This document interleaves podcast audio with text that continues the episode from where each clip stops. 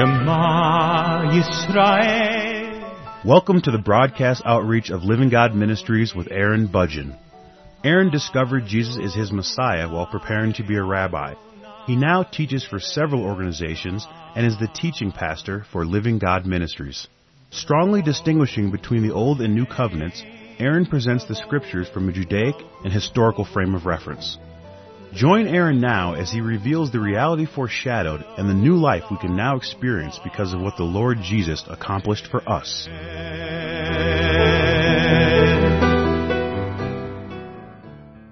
When the apostles were first born again of the Spirit of God, by the Holy Spirit being restored to them, as was described in Acts chapter 2, they experienced a transition in growth as they matured in their faith.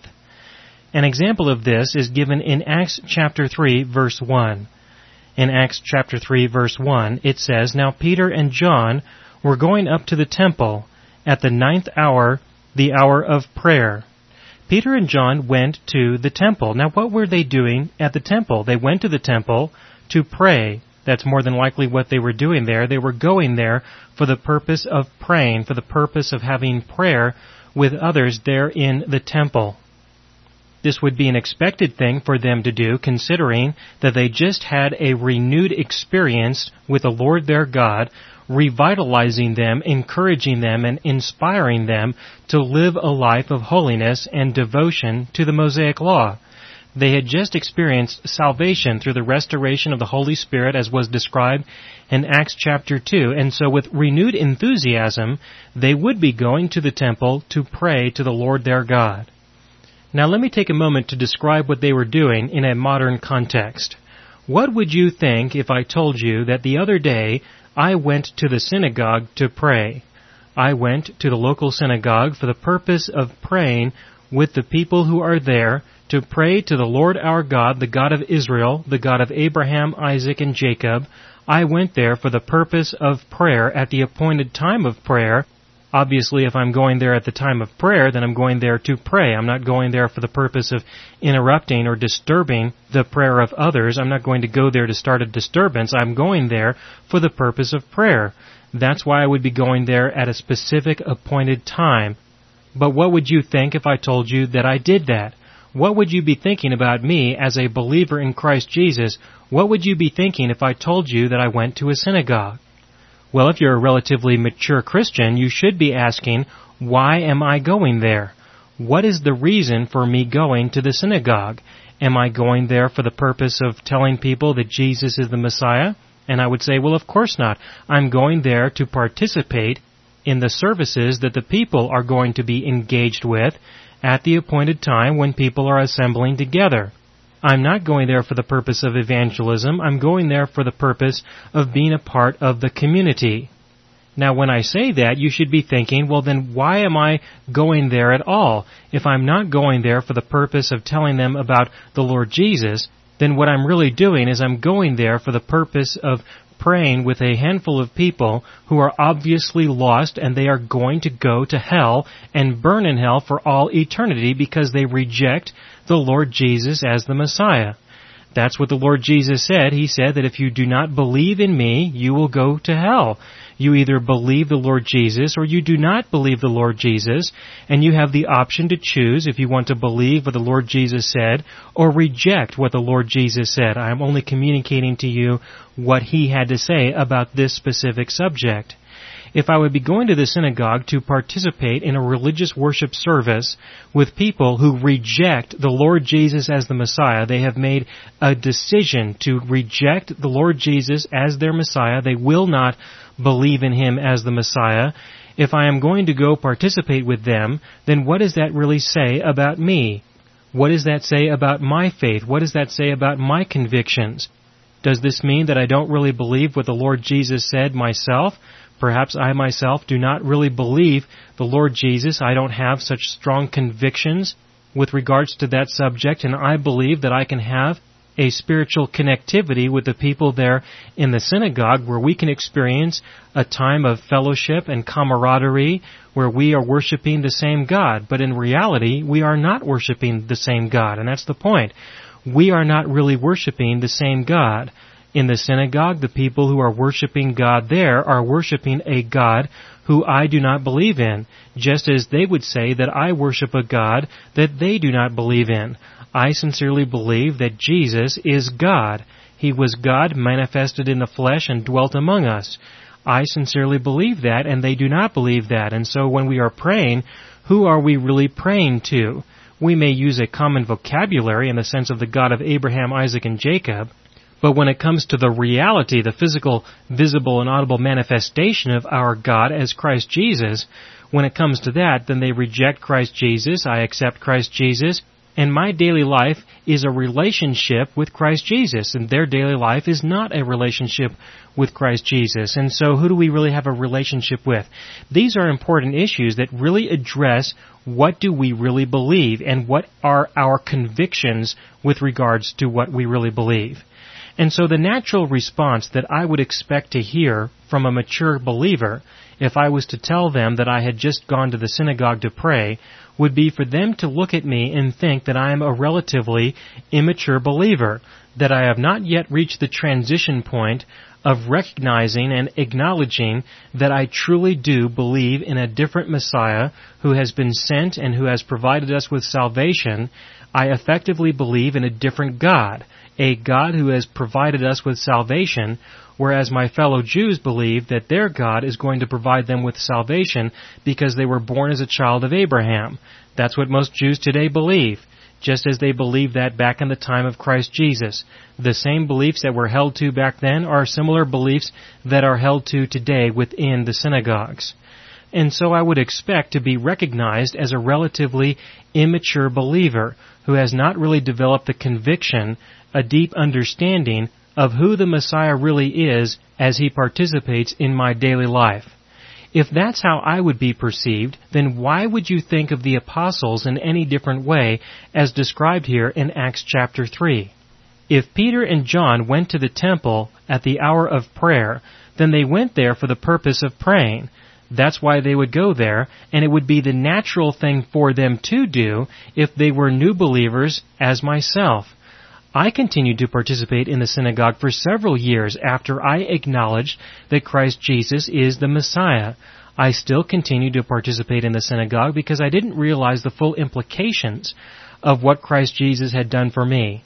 And considering that it took me several years to mature in my faith, I would not be surprised to see Peter and John going to the temple because they had just recently been born again of the Spirit.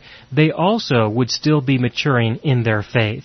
That's what I see here in Acts chapter 3 verse 1, is that they are going to the temple at the hour of prayer because that would be the most natural thing for them to do given the scope of their understanding of the gospel at this point in their maturity in their relationship with Christ Jesus. It is the most natural thing for them to do. Consider yourself in a very similar circumstance. When the temple is reconstructed in Jerusalem and the Levitical priesthood reestablished their authority in Israel and they reestablish the sacrificial system there at the temple to include the times of prayer during the day, would you as a Christian consider going to the temple to pray with those who are in the temple who also reject Christ Jesus as the Messiah? Well, as an immature believer, I can see that you might do that, but as a mature believer, I would wonder why you would do that. Why would you go to participate in a religious ceremony in a setting with people who reject your Messiah? Why would you do that? Well, as an immature believer, you could, because if you recognize that Jesus is the Messiah and you don't quite understand the implications of that, then the most natural thing for you to do, especially if you're a devoted Jew, is to continue to live a life under the Mosaic Law. Perhaps with renewed enthusiasm, that was what I experienced, but regardless of the degree of enthusiasm, that's what we usually do. That's what we usually commit ourselves to. We normally commit ourselves to a life of holiness and repentance, and that can only be defined by a system of law. What better law to choose than the very law of God that was given through Moses for the purpose of demonstrating to us the very character and holiness of our God? That would be a standard that we could aspire to try to achieve, only to discover, of course, that again, we certainly cannot meet that standard and truly need to depend on the grace of God in our lives, not to make up for when we fall short, but truly 100% to the extent where our sins are no longer held against us because of the forgiveness of sins. That's how all of this ties together, is that Christ Jesus died for all of our sins, so he has set us free from the law because there is no penalty that can be held against us anymore. We are alive in Christ Jesus and effectively dead to the law. That is a transition that we all experience at some point in our maturity in the faith. However, in general, this does not happen right away. This is something that we struggle with as we mature and discover the implications of the forgiveness that Christ Jesus has given to us. But again, as I was describing earlier, the apostles did not quite understand the full implications of what Christ Jesus had done for them right away. It did take some time, especially because it was in Acts chapter 15 when they started to question whether or not the Gentiles should be living in obedience to the Mosaic law.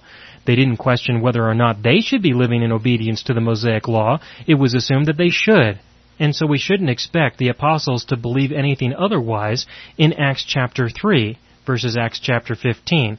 It was in Acts chapter 15 that they were officially confronted with the question and decided to meet together to discuss it. But let's continue on in Acts chapter 3 verse 2 and see what happens when they arrive at the temple. In Acts chapter 3, beginning in verse 2, it says, And a certain man who had been lame from his mother's womb was being carried along, whom they used to set down every day at the gate of the temple, which is called Beautiful in order to beg alms of those who were entering the temple. And when they saw Peter and John about to go into the temple, he began asking to receive alms. And Peter, along with John, fixed his gaze upon him and said, Look at us. And he began to give them his attention, expecting to receive something from them. But Peter said, I do not possess silver and gold, but what I do have I give to you. In the name of Jesus Christ the Nazarene, walk and seizing him by the right hand, he raised him up, and immediately his feet and his ankles were strengthened. And with a leap he stood upright and began to walk, and he entered the temple with them, walking and leaping and praising God. And all the people saw him walking and praising God. This is a man who had been lame throughout his entire life, and he was there at the gate of the temple begging for alms most every day of his life. How many times do you suppose the Lord Jesus walked past this man as he was going into the temple? We certainly don't know, but we do know that Christ Jesus was in the temple at least three times a year. He was there in Jerusalem three times a year. Most likely then he was in the temple.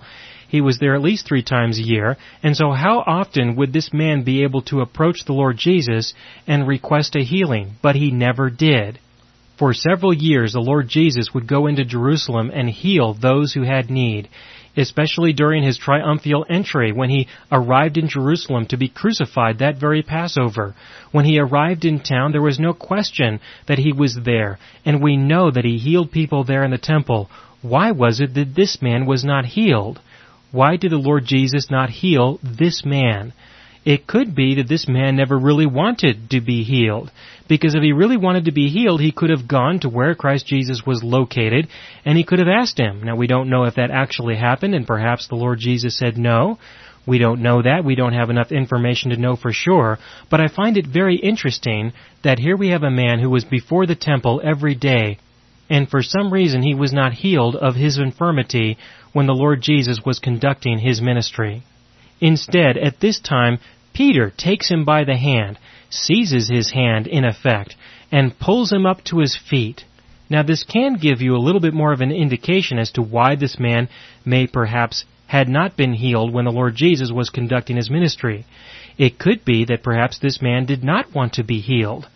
That is a possibility. If you consider the life that he was experiencing, he was able to beg for money at the temple. His life was about sitting down at the gate of the temple asking money from people who walked by. That was what his life was about. If he was not lame, if he had the ability to work, what kind of work would he do? Would he be a farmer? Would he be a stone cutter?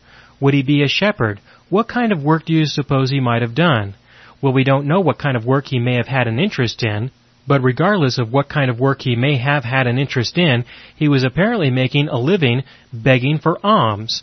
Now we don't know how much he was earning. We have no way for accounting for that. But if he was making enough, if he was earning enough money that it was worthwhile for him to remain in his condition instead of be healed and have to work harder perhaps for the same amount of money that he was receiving by begging for alms, if that was the case, then perhaps it may not have been in his interest to be healed.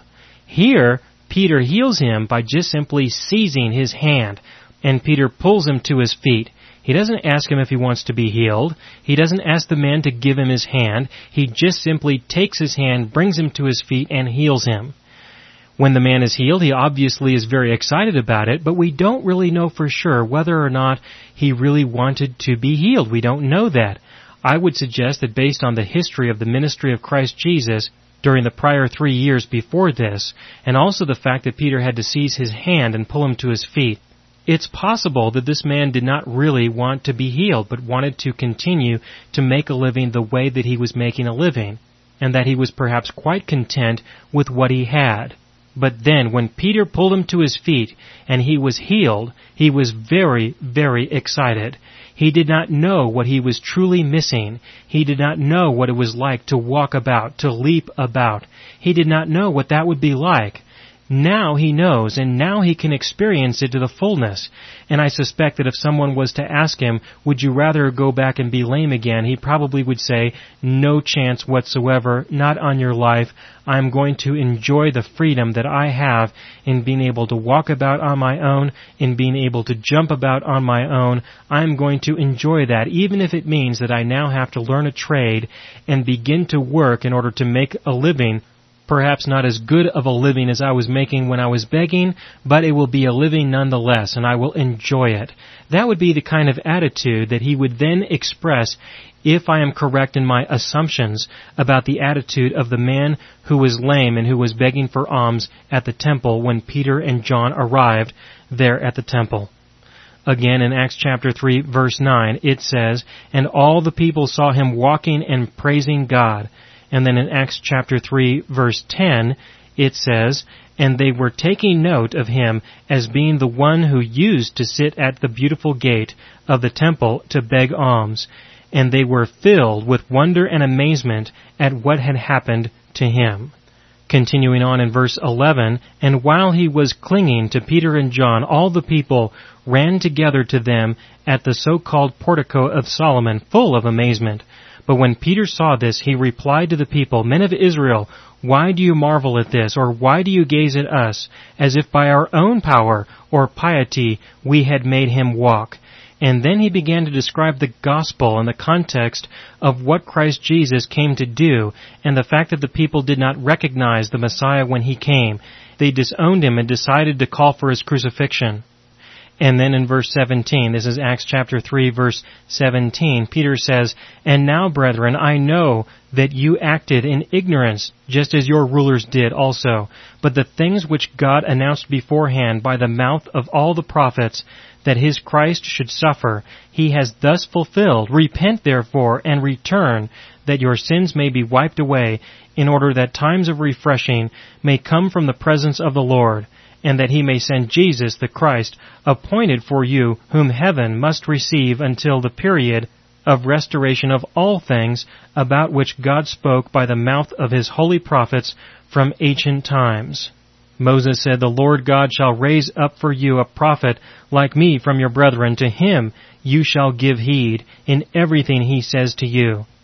Peter is being very aggressive about proclaiming the Lord Jesus as the Messiah. No question about it. There was a dramatic change in Peter at this moment in his life. Before this moment in his life, he was going to the temple for the purpose of praying, for the purpose of participating in the culture and in the society, in the community of the Jewish people at the temple. He was a part of the community, an active participant. There was no reason for him to tell people about Christ Jesus, apparently, because while he may have believed the gospel, he recognized that there were a lot of people who did not believe in Christ Jesus. Why should he bother talking with them about the Lord Jesus? He's not there to do that. He went there for the purpose of praying. But here there was a major transition in the life of Peter and John a major transition in their maturity in Christ Jesus. which occurred when the Holy Spirit spoke to Peter in the deepest part of his being, spoke to him in a way that Peter could understand that the Lord his God was going to heal this man through Peter. And with great confidence in believing the testimony and the word that was given to him by the Holy Spirit indwelling within him, he reached and grabbed the man's hand and pulled him to his feet. That was a moment when he was led by the Holy Spirit indwelling within him to perform a work of God that God would do within and through Peter in order to testify that Christ Jesus is truly the Messiah. The Lord God worked within Peter at that moment for the purpose of reaching out to the people there in the temple so that they would know that Jesus truly is the Messiah. It was a major transition in the life of Peter that Peter would be directed by the Holy Spirit. He would respond to the direction of the Holy Spirit a miracle would occur to testify of the truth of what Peter would convey to them. He would convey that message to the people, and the people would receive that message and choose whether or not to believe the message that Peter was giving to them. That was what was taking place. Did everyone believe the message that Peter gave? Certainly not. When you continue to read past Acts chapter 3 to Acts chapter 4, we see in Acts chapter 4 verse 1 that some of the priests and the guard came upon them. This is given in Acts chapter 4 verse 1 where it says, And as they were speaking to the people, the priests and the captain of the temple guard and the Sadducees came upon them, being greatly disturbed, because they were teaching the people and proclaiming in Jesus the resurrection from the dead. And they laid hands on them and put them in jail until the next day, for it was already evening. They would put them in jail until the next day because they would not hold any trials at night. This was an important law of the Sanhedrin. And so this was their response to what Peter and John did. Peter and John came to the temple to pray, and through the intervention of the Holy Spirit of God, a miraculous healing occurred, and Peter testified as to who performed the miracle. It was Christ Jesus who did the miracle within and through them and the response of the authorities was to just simply capture them and throw them into a jail cell. That was how they responded to the miracle that had occurred. Some people most certainly believed in Christ Jesus as a result of what had happened, but there were other people who rejected what took place and did not believe in Christ Jesus, even though this miracle occurred. But the most important thing that I want you to see here in Acts chapter 3 is that Peter experiences a major transition in his maturity in Christ Jesus. Beforehand, he would just go to the temple to pray. But now, through the direction of the Holy Spirit indwelling within him, he responded to what the Holy Spirit directed him to do and a miracle took place to the extent where Peter was then able to testify of the truth of the living God, a God who is actively participating in our lives and takes time and moments in order to intervene in our lives for the purpose of showing us who He is. This was a major moment in the life of Peter, a transition that we all experience to one degree or another, we may not be involved in a miracle such as this, but the true miracle that we can personally experience is the miracle of the Holy Spirit directing us in some aspect in our daily life as we are engaging the world that is before us, directing us and guiding us, and when we respond to Him, a miracle has just happened. We have just experienced a personal moment with our God, a personal moment when our God intervenes in our life and participates in our life for the purpose of using us in a way so that others can come to know who He is. We will all experience a similar event as the Apostle Peter experienced in his life. At some point in our life in Christ Jesus, we will be confronted with a circumstance. We will be exposed to a situation a truth of the living God, a truth of the scriptures, an increase in understanding will be presented to us. There will be a moment in our maturity in the faith where we finally make a pivotal decision to truly believe and trust in Christ Jesus. Not just for our own salvation, but to the extent that we can now feel confident in conveying what has been revealed to us to others. Just as Peter experienced this moment when he would go to the temple beforehand and he was not confident in telling other people about the Lord Jesus, after this event in his life he was confident in telling others about the Lord Jesus in a hostile environment such as the temple. Beforehand, he certainly testified of the Lord, but that was outside of the religious confines of the temple and outside of the circumstances where he would certainly be putting his own life at risk to one degree or another. So you also will find yourself in circumstances.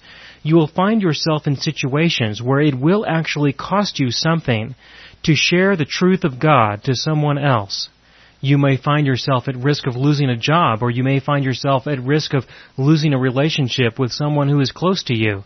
You may risk losing something. Depending on the country you are in or the political environment, you may find yourself in jail because you tell somebody something that you sincerely believe, but the government has determined that it is inappropriate for you to say such things to other people. This is what Peter was confronted with, and we all will experience similar confrontations where it will actually cost us something to convey the truth that has been revealed to us. But when you truly believe that the Lord your God reveals something to you, or encourages you, or directs you to perform a work that He has given for you to do, when you convey the truth that the Lord Jesus has revealed to you in the core of your being and apply that to someone's life where they are experiencing pain and suffering in the deepest part of their heart and you share a truth that not only sets them free but provides them with a miraculous healing in the very core of their spirit, these are moments in our life when we truly encounter the living God. And when this transition occurs, there is no turning back for those who are the children of God you will forever be encouraged and inspired knowing that your God is actively participating in your life.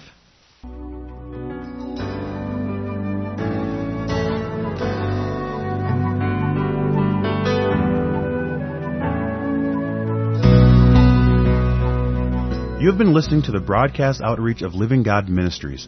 You can hear all of our programs for free through our radio archive at livinggodministries.net. That is, livinggodministries.net. Do help us develop new radio programs and continue broadcasting on this and other radio stations. Send your contributions to Living God Ministries, P.O. Box 38353, Colorado Springs, Colorado 80937, or use the donation link on our website, livinggodministries.net. That is, livinggodministries.net. you